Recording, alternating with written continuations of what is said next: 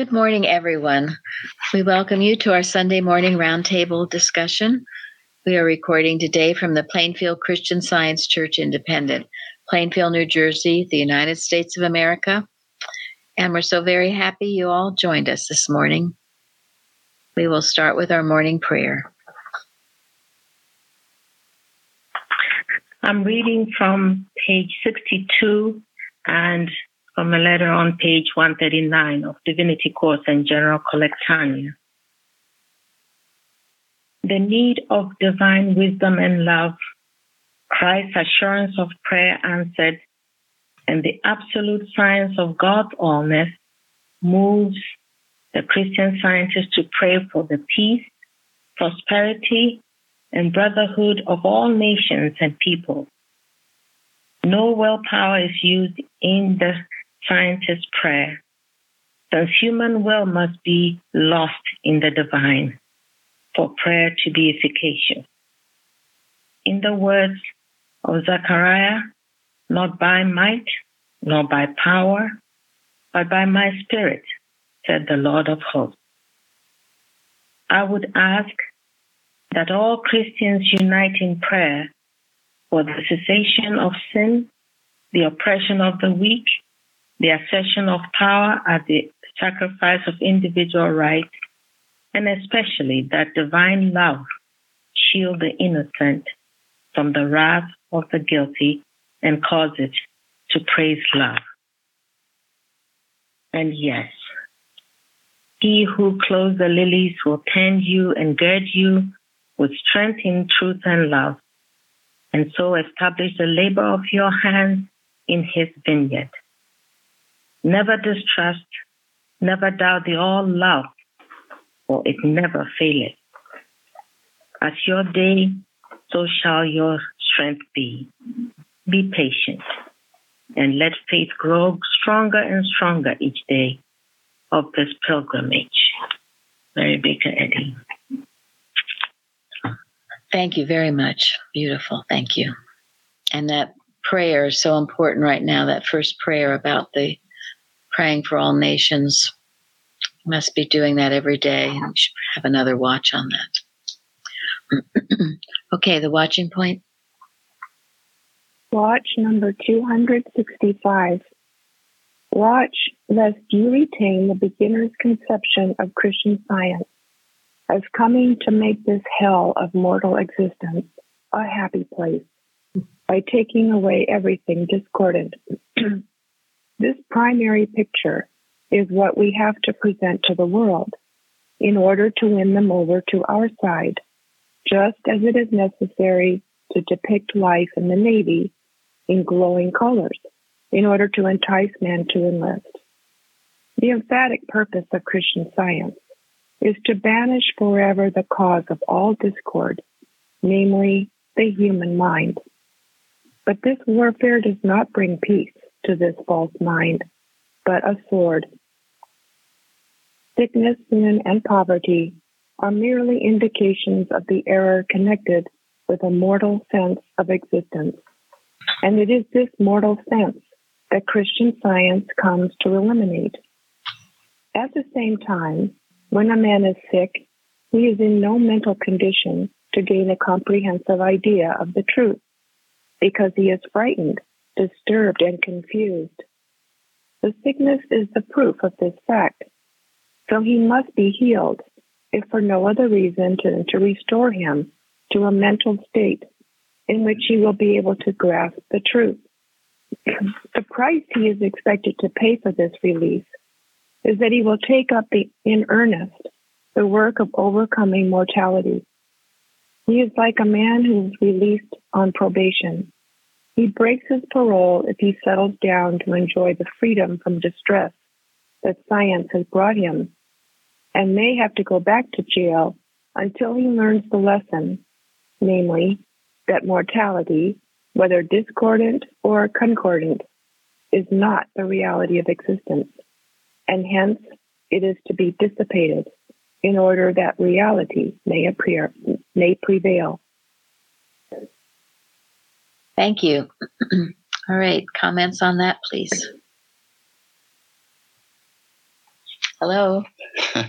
well, it's it's um you know we it's been repeated in many many watches that um the same thought that we're not Christian Science isn't here to make this human experience um, a good one, or or to think that we can settle down in it and enjoy it on a material basis, or and um, so it, it's obviously it's a very important message because it comes through in many watches that that's what Christian Christian Science is here to get us out of the human, um, not to destroy anything, but to have a totally a spiritual concept of being and not uh, not relax in the so-called pleasures of the human experience. Thank you. With, with Karen's reading of the watch just this morning, what popped into my mind is I do not want to go back into jail. Very good. Very good. Yes. Well, and and it, it's tempting, isn't it, when people do go back into jail to think, wait a minute, maybe Christian science doesn't work after all. Mm. Yes. Right? Okay, Zary wants to say something. Oh, hold on one moment, please. I have her on speaker. Maybe just put up the volume. Okay. Go ahead, Zary. One of the things that came to me is from Carrie's reading and reading is waking up out of this belief of apathy where we get so complacent and uh, the fear takes over or things look so wonderful we forget to be awake and to really work more diligently. Thank you. And you know, in the lesson, I love that we have been have been translated by God into the kingdom of His dear Son. So yes, we can do it and stay out of matter. Yeah. Yeah. And what, what role does gratitude play in all of this? Helps keep you out of jail. yeah, right. Keeps you out of jail. do not pass go. Do not. It has everything to do with Yeah. it, doesn't it? Yes.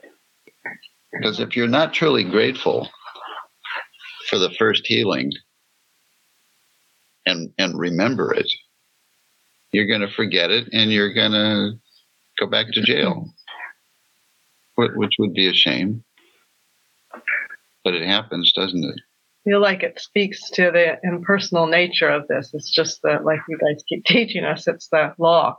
And if you break the law, the God's law, then consequences. And it, sometimes it's very easy to feel like it's personal, the challenges, when it really it's just, to me, law. You have to learn something that's come. You never have to give up anything good. Um, the only thing you give up ever is sin, disease, and death. And that article we've had featured this last week, um, giving up and going up. Yeah, yeah, speaks to all of this.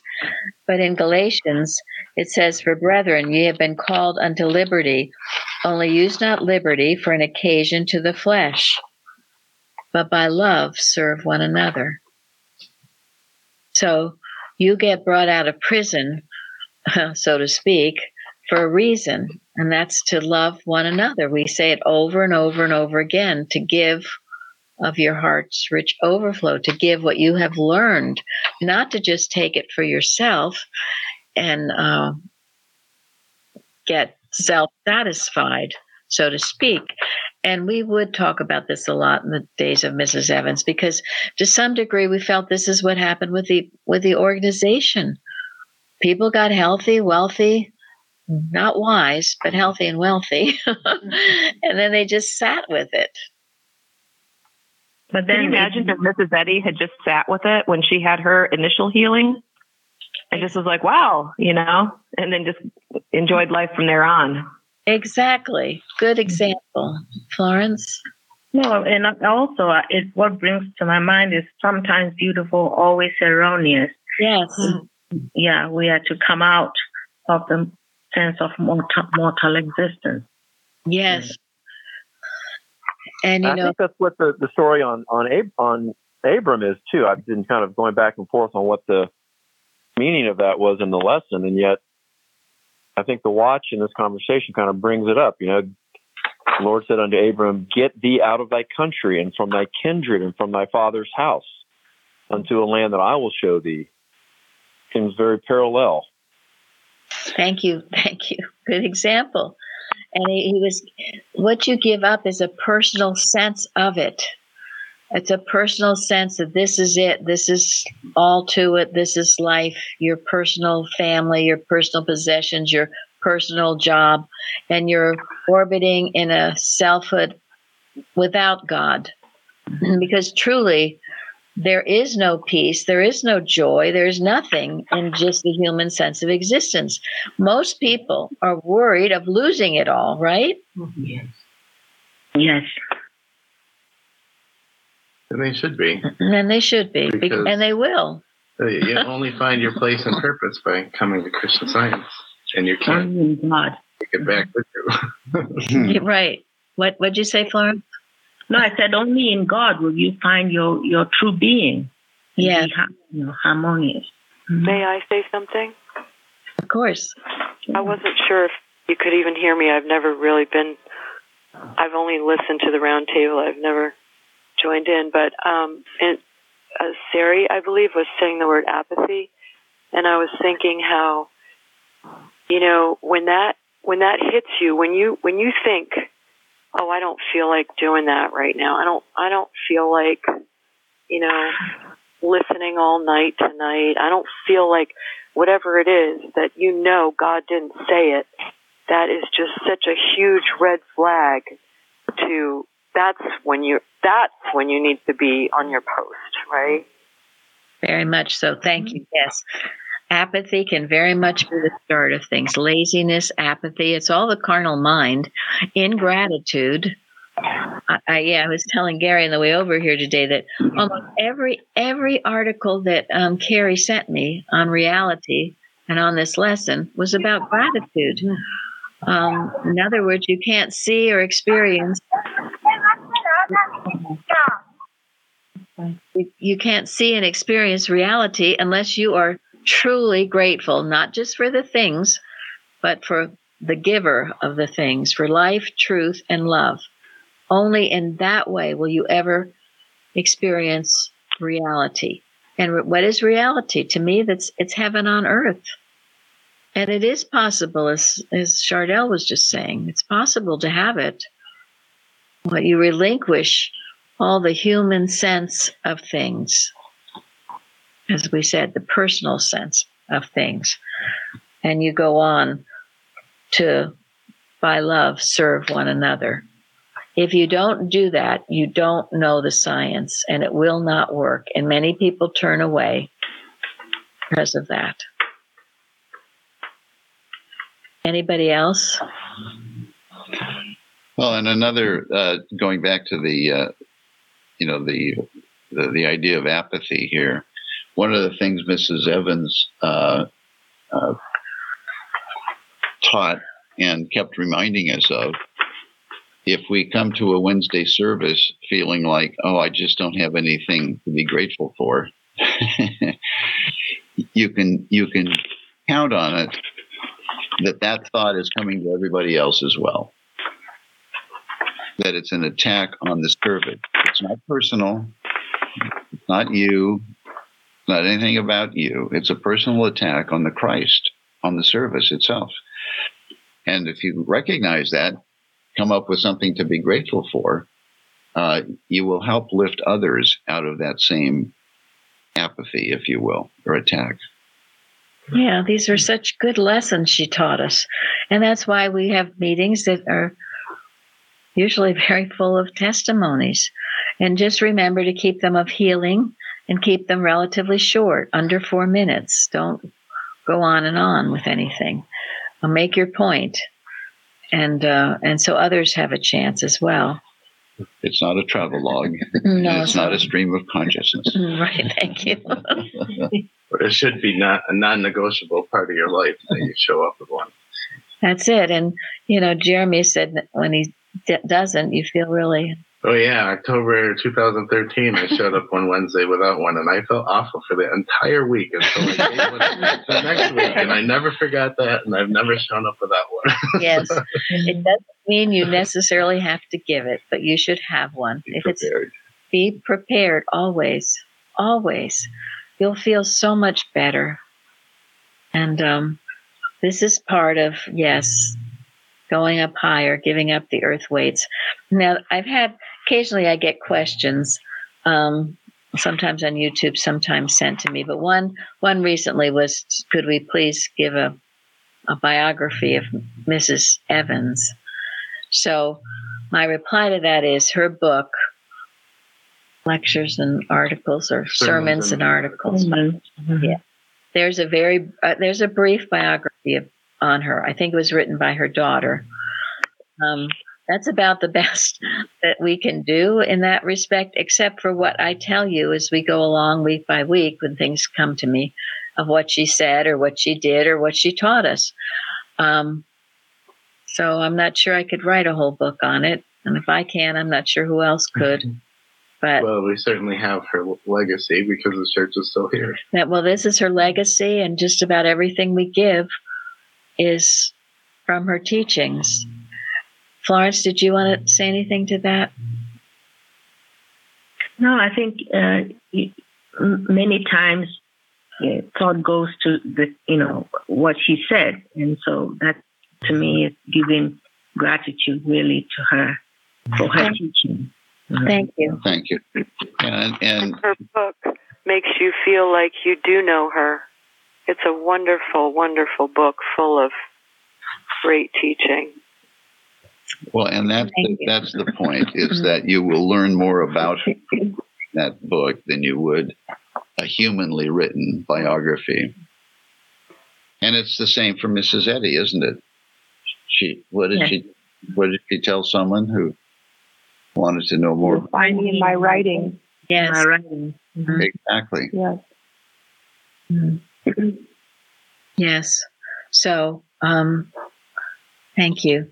And then that comes to uh, another question. I've heard a couple of times from jacob in holland um, and he started his email with i read the peel's biography when i was starting in christian science some 25 years ago and found them interesting because i did not know her life story. I have no idea what could be wrong with them but I soon found out on my own that Boston was not the religion for me. After listening to this week's roundtable, I remembered a statement by Mrs. Eddy herself, I believe, where she said, as, as a human being, she, she was very human, but that her teachings and revelation were divine. And that's that quote. What is that quote about how she's the bone and sinew of the world, but as a Mortal and the As, a, as As a a- mortal, I'm the weakest. yes, yes, that's that quote. Hmm. Um, But But- as a- but anyway, and then and then he goes on. Yes, we are not to deify a human person. Now, I just I just want to say a few things about the Peel biographies. First of all, if there's anyone who have read them and like them, so be it. Okay, that's fine. If you if you go to the organization and you like it, so be it. I'm not trying to argue or quarrel or convince anybody. But I will say this about that, as my mother would say. I'm going to say this about that. Um, the Peel biographies made me ill. I read them at an early age. I was 20 or 21 or something like that. And after finishing them, I literally fell ill. I also felt that somehow Mrs. Eddy was kind of a strange woman. And I was so grateful when Shelley uh, from Canada gave that testimony Wednesday night, in which she said that, that she thought she was a little strange and prudish or something like that, and that she was so glad to find out the truth about her. And um, now she loves her. So I don't know how long ago I I got this book. Um, it's one of the few people, a modern writer that I read, Paul Smillie and David Keyston. Paul Smillie, in defense of Mary Baker Eddy and the remnant seed, he takes apart the Peel book. Hallelujah. And I'm going to read some excerpts from it because this shows what he does that he was in the human mind when he wrote about her and he humanized her. And it's not just him, there are others too. And it just needs to be brought out. Okay. Um, Mr. Peel records his own personal interpretation of what he thought her students saw. Quote, this is Peel. Also, a woman with an idiom and idiosyncrasies of her own, costumed and coiffured in the fashion of her day, relaxing into personal reminiscences, sentiment, fancy, and sometimes into unexpected intimacy. End quote. What in the world is that about? What kind of impression that, that does that give of you about her? Are you kidding me? And then we have these books that tell her about her grace, her elegance, her, you know, how she was unpretentious and beautiful.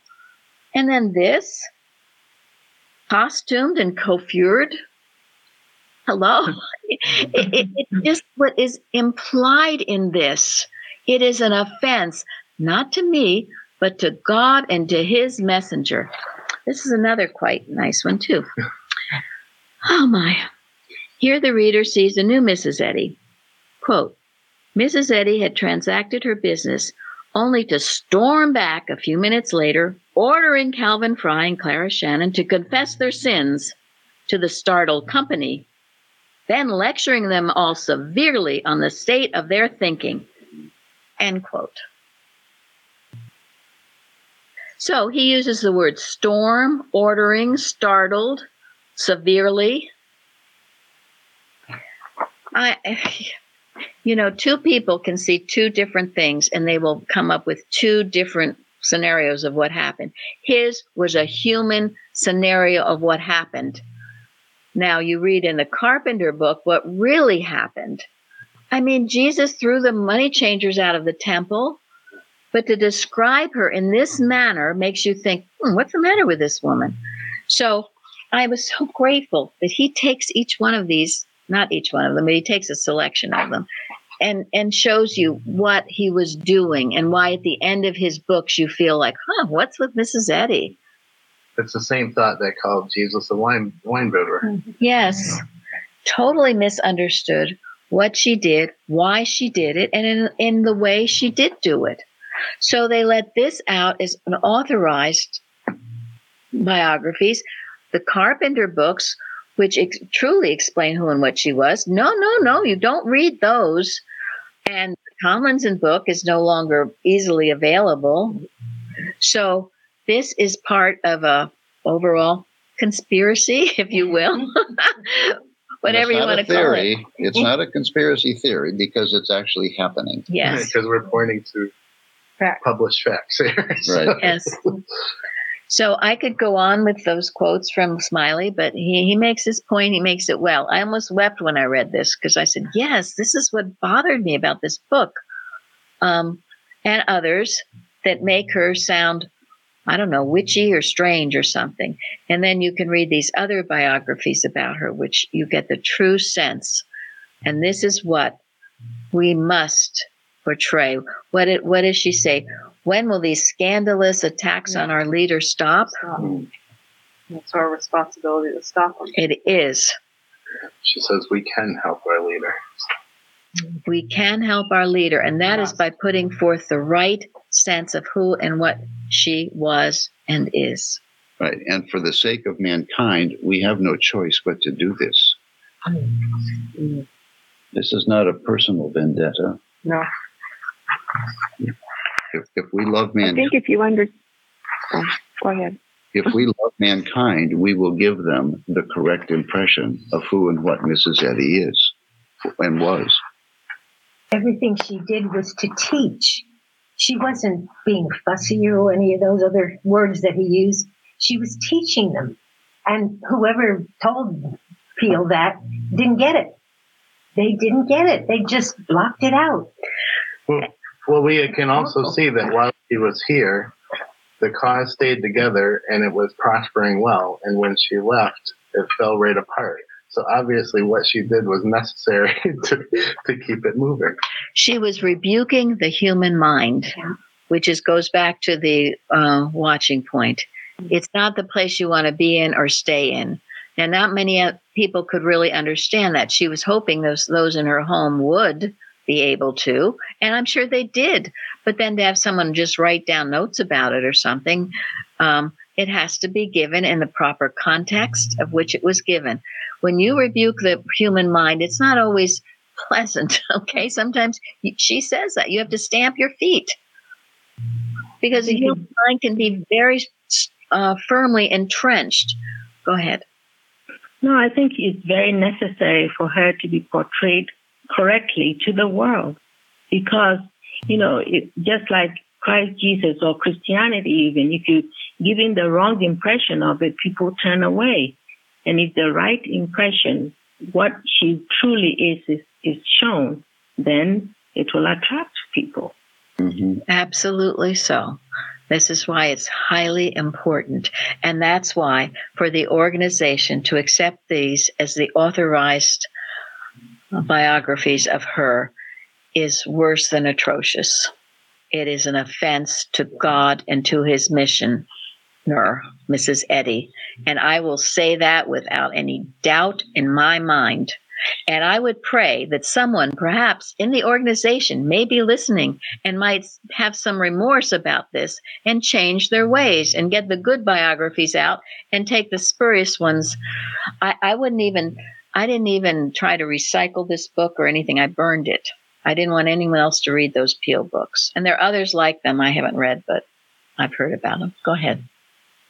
So, if anybody has ever wondered why the so called organization is deteriorating and is now tiny and is not even under is not even recognized by most people around the world. They don't even know what Christian science is. Right.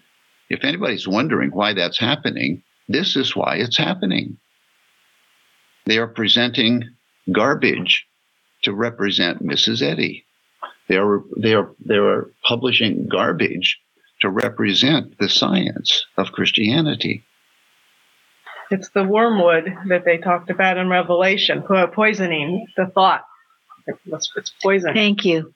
Yes, and and you know what he right writes is is that poison. It's these innuendos, these these inferences, and that you know maybe actually she might have said some of those things, but it's the way he portrayed it, um, and he did it. Either he did it ignorantly or maliciously. I'm not sure. I I would guess it was ignorant. I don't know because he was in the human mind himself. And the human mind is a killer. There is nothing good about the human mind. There is no such thing as a good human being. Even Jesus rebuked someone who called him good. And that's the reason why. It's not a human thing. And if you're in the human mind, you're liable to do the worst things that anybody could ever do. Yeah, but but you meant well. But you, we said. he meant well. And he, he didn't show, not for a moment, that there was love and no. or explain what the purpose of anything was that she was doing. That she, I'm sure everybody she spoke to knew that she loved that she loved them, and she was trying to illustrate or bring to surface something that they needed to, to learn. But he didn't say anything like that. But they recognized it was something incorrect, and and then they fixed it and, and corrected their thought and came about with a wonderful situation or something. Thank you very well, much. And that's why Carpenter had to write the book that he wrote 25 years after he had spent a year in Mrs. Eddy's house, because he knew that how important it was to properly uh, describe what actually went on in her house, the value of the teaching that she was giving people. Thank you, Craig. Whereas Peel doesn't do anything like that. Well, the fact that Peel brought this stuff forward and wasn't rebuked they and didn't corrected stop him and correct means him. No, no, nobody they- was there to Yeah. that even understood to do it. They, encour- they Well, encouraged it. They encouraged it. They said, "Oh, this is great. This will be the authorized biographies." They actually encouraged him, so it showed everyone was in that state of thought, and so th- this is these teachings are invaluable, and it's also very invaluable because we are taught here and we know here, and thank God for Smillie and Keyston who brings these things out. That Mrs. Eddy says what to that group in Chicago that wasn't healing. Hmm. They weren't healing. They wanted to know what was the matter. She, what did she tell them? You need to love me more. You need to love me more. So this is if you think this isn't important or this is just a, you know, unimportant discussion, it is not. It is extremely important for the for the continuation of science and for the healing ability because unless you understand Mrs. Eddy, who and what she was and how she operated, the healing power is diminished. It's diminished because you think she's some weird person and she just wrote some kind of interesting book and And what would you stay in Christian science for? Why would you? thought? It makes no sense to me. So- it makes no sense to you. You have to be as we are with our hearts full and ardent with love for her. So, um, anyway, If she gave a strong rebuke, she saw a danger. She and did. it reminds me of a child. Some things you just say, no, don't touch that or something. But if you see them running in front of a car, you yell. Yeah. And it's to wake them up. And that's how I see Mrs. Eddy. She knew what she needed to do and did it. Yes. And I will add that Mrs. Evans followed in her footsteps. I never saw another practitioner that was like that, where she would rebuke the error. Um, no doubt about it. Sometimes you wondered what in the world you had done wrong. It wasn't always what you did, it was the thought behind it. If it was in the human mind, it was deemed wrong. And I never saw any anyone like that before. And at that time, I was just learning about this is how Mrs. Eddy operated. And it is truly how any really working scientist operates because you have to. The human mind has to be rebuked, it has to be cast out. and if you can do it with mild manners, fine. But we find no, mild manners do not work. Quote from Mrs. Eddy. Some sometimes maybe, but not always, not usually. All right. Well, I wanted to get past that now. Um, and our beautiful lesson on reality. Um, I would like to start with an article that Carrie sent me that I thought was really interesting. It was actually for last week's lesson on matter, but it was Whom, Whom Say That I Am by Kate Swope. The whole structure of Christian science rests on a foundation whose basis is that God is all.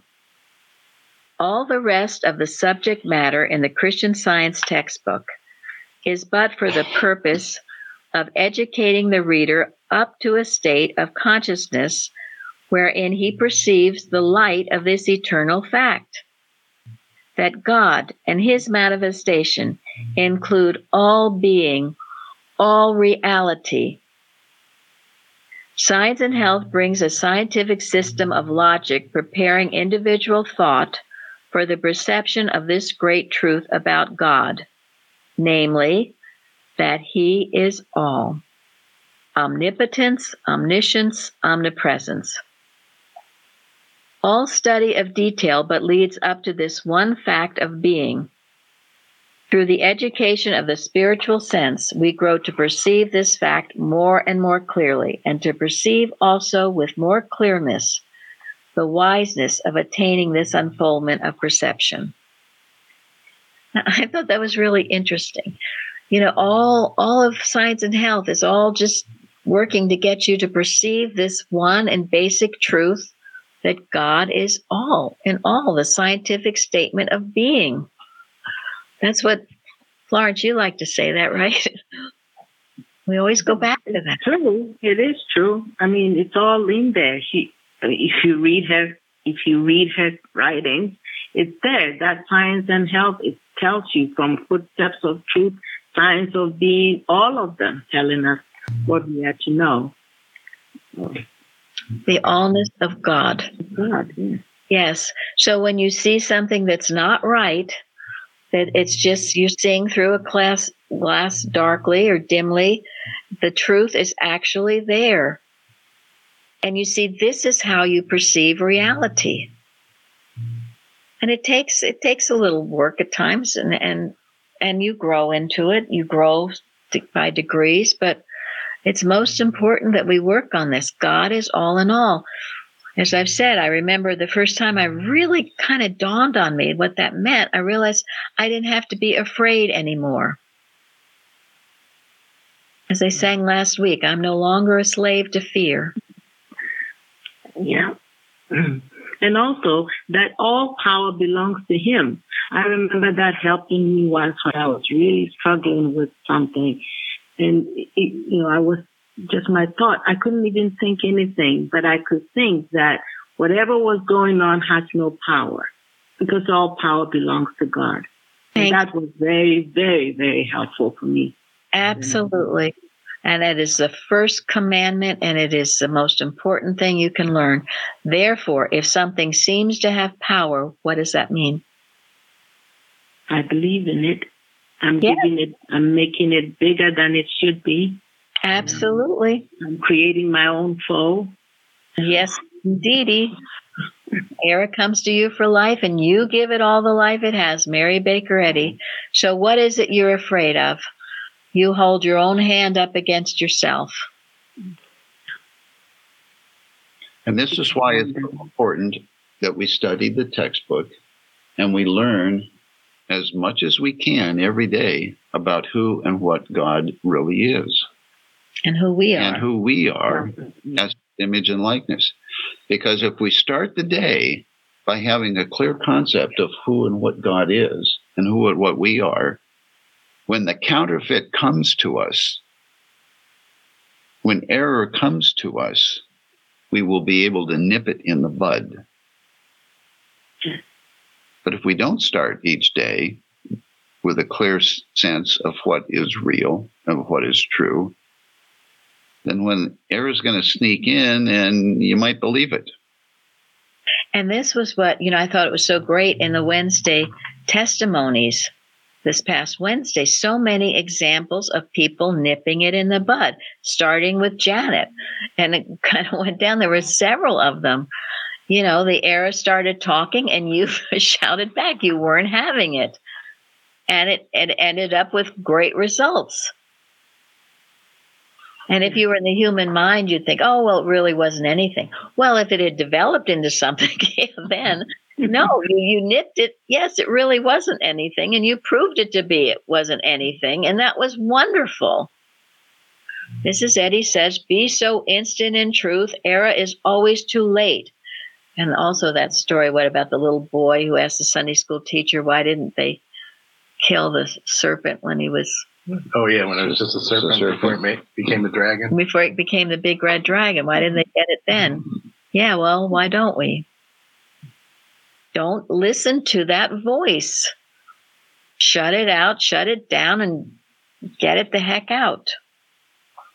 I think that's why uh, Peter V. Ross's uh, cornerstone of Christian science practice, perfect God, perfect man, is so very important and very useful to, to remember. Perfect God, perfect man as the basis of thought and demonstration is what we read. So Thank you. Well, when you, uh, you know, when you start to listen to that voice of error too, it gets you ruminating. And I think that's what happened to me. It's just like, it, and rumination is just circular. It never goes anywhere. It just, it just, it just spirals down and, and it goes nowhere good. And you, and it's like a whirlpool. You, you feel like you can't get out of it. Thank you very much. Absolutely so. Yes, it does. You have invited the devil into your home and you're just having a nice little cup of tea with him and you're just going down the chute to shoots. Quicksand. Yep. Mm-hmm. And it stems again. Usually, it's uh, it's ingratitude. Somewhere you're not grateful. If you're grateful, you would you would see this horned beast, so to say, and not and let it anywhere near you. You would destroy it, and we know it's unreal because we can destroy it, as as Janet did, as uh, Lenny did, as others of you did in your testimony on Wednesday. You proved its nothingness. You didn't just hope it was nothing. You proved it was nothing. And all of you did not use, oh, please go away. No, you didn't talk like that. You gave it, You told her where to go. you did, on no uncertain terms. No, no, it doesn't have any power. That's all. It, it, No power. No. And you're not going to give it any. You refuse. And it doesn't matter how long it's gone on or how aggressive it seems to be. It's still a big zero, zippo, nothing. So don't give it a history. Has no history. No, it Well, does. that's that aggressive mental suggestion because she says the duty of every member of this church to defend himself daily against aggressive mental suggestion. She doesn't say uh, weekly, monthly. No. Sometimes. yeah. Absolutely. It's an ongoing thing. And why? Why? Because what will it do to you? Neglect your duty to God, your leader, and mankind. Yes, it does. You will forget or neglect your leader, your duty to God, to your leader, and to mankind. And then you're really down the chute to shoots. And that's what error wants always to take your testimony. So you're no good. So I have nothing to say. I haven't worked anything out. I'm no good. You know, I still have this problem or that problem and this, no, no, no, no. It goes on and on and on. And and if you listen to it, it is the accuser, the tormentor, and you cannot allow it. And you are responsible for its suppositional presence. Self mesmerizing. Self mesmerizing, yes. So this article goes on to say the hypnotist mesmerizes his patient in order to heal him. The Christian scientist unmesmerizes him and he is healed. The Christian scientist considers the patient already mesmerized by the hypnotic suggestion of fear, belief, sin, and heals by unmesmerizing him and establishing him in his original mind, which produces physical sanity. And then um, the Christian scientist heals through what he knows about a well man. The doctor heals through what he knows about a sick man. I thought those were so true. So we need to heal by what we know about the, the real man. I like that physical sanity. Physical sanity, yes.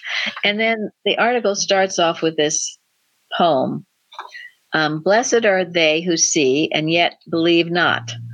Yea, blessed are they who look on graves and still believe none dead, who see proud tyrants ruling and yet believe not in the strength of evil. Blessed are they who see the wandering poor and yet believe not that their God forsakes them, who see the blind worm creeping and yet believe not that even he is left without a path. It's quite beautiful. And this is the ability to see reality, the truth of what is truly going on. And you have to have your vision clear. And yes, it is why we work with the three daily duties every morning to keep our vision clear. And not just the morning, but throughout the day. They're not just these little things to repeat quickly, they're things to think about and to live and to do. Uh, they they cover the gamut, don't they? Those three daily duties are amazing. Yeah, things are always trying to influence us erroneously. So. Yes. or, you know, personal attachment or what? Animosity. Thank you. trying to get us not to do our duty to our leader. Yep. Right motive. Or we are. We're, our motives are either animosity or mere personal attachment. He's my brother, so therefore whatever goes, goes. And I don't care if he's not doing what he should, he's my brother. You know, all all of these things that trip you up. And that's why we work with these things and use them and make them mm-hmm. real. They will keep you safe just as much as the Sermon on the Mount and the Ten Commandments, scientific statement of being, 91st Psalm, 23rd Psalm, all these wonderful things we have to keep our thought. Yes, physical sanity. and so then the other articles that she sent were all about gratitude. Um, Carol, will you read the golden text? from James. Every good gift and every perfect gift is from above and cometh down from the Father of lights, with whom is no variableness, neither shadow of turning. Thank you.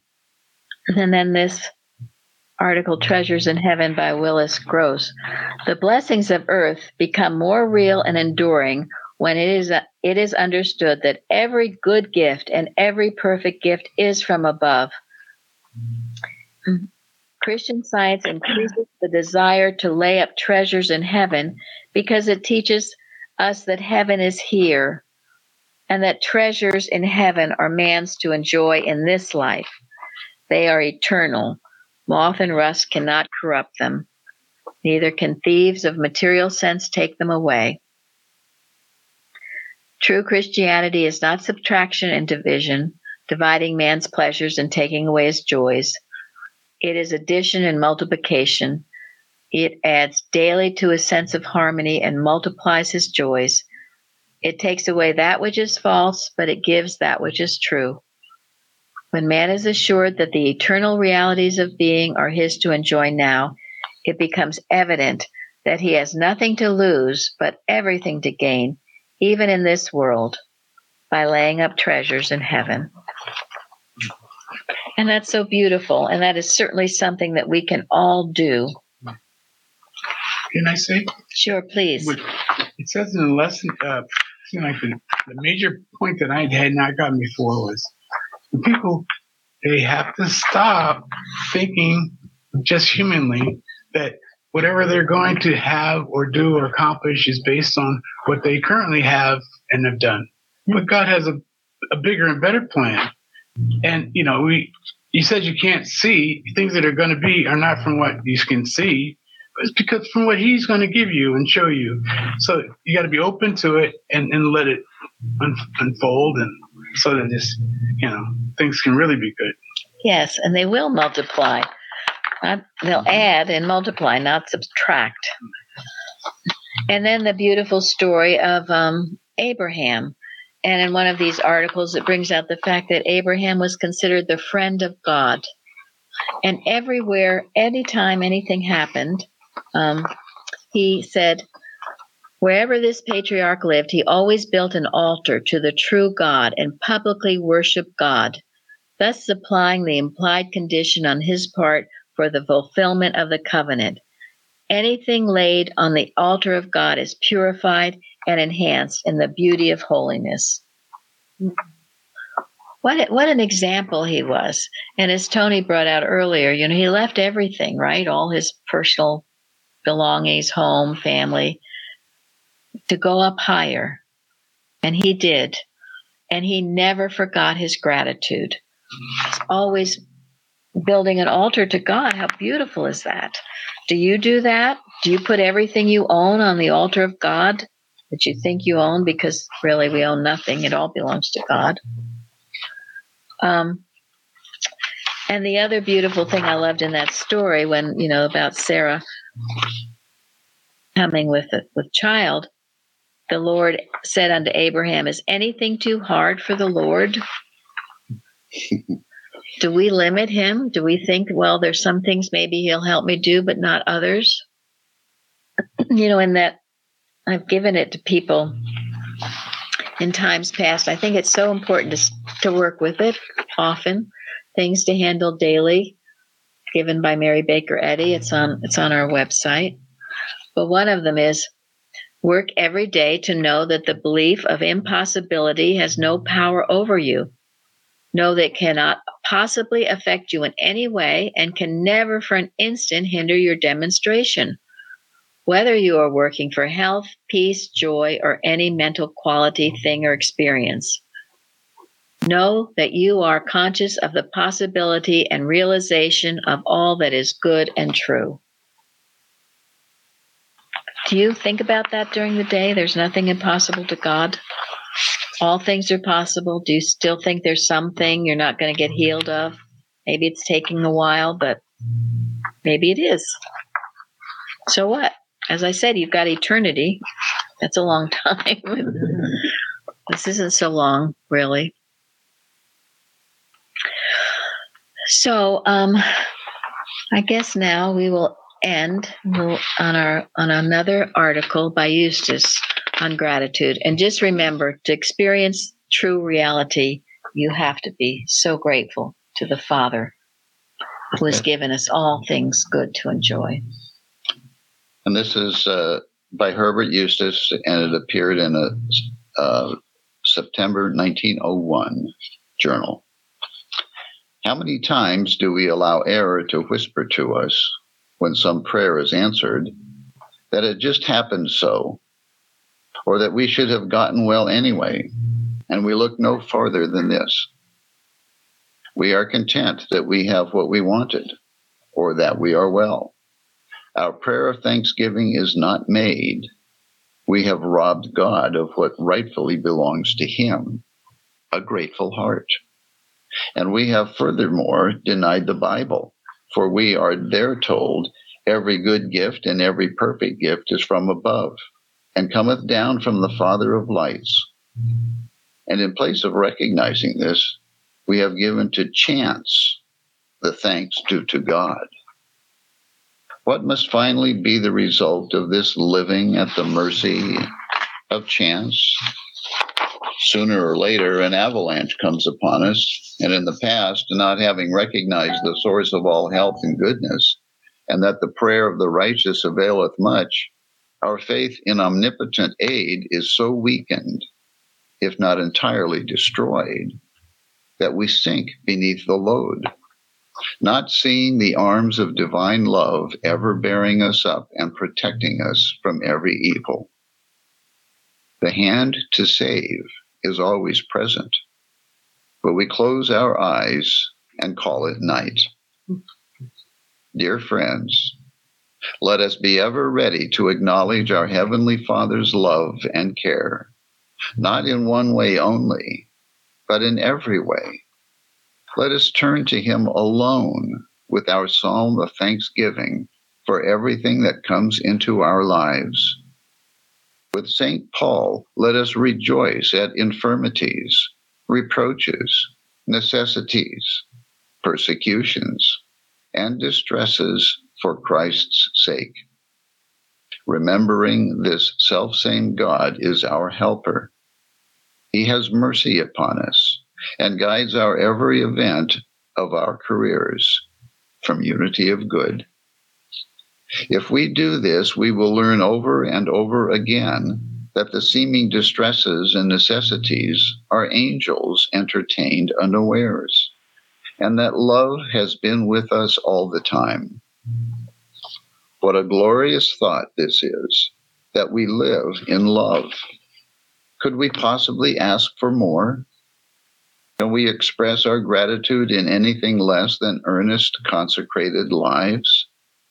Consecrated to God, striving to have the same mind in us that was also in Christ Jesus, consecrated to the steadfast purpose of proving that God's kingdom has indeed come on earth as in heaven. Thank you all for joining us today. Thank you. Thank you. Thank you so much. Thank you. Thank you.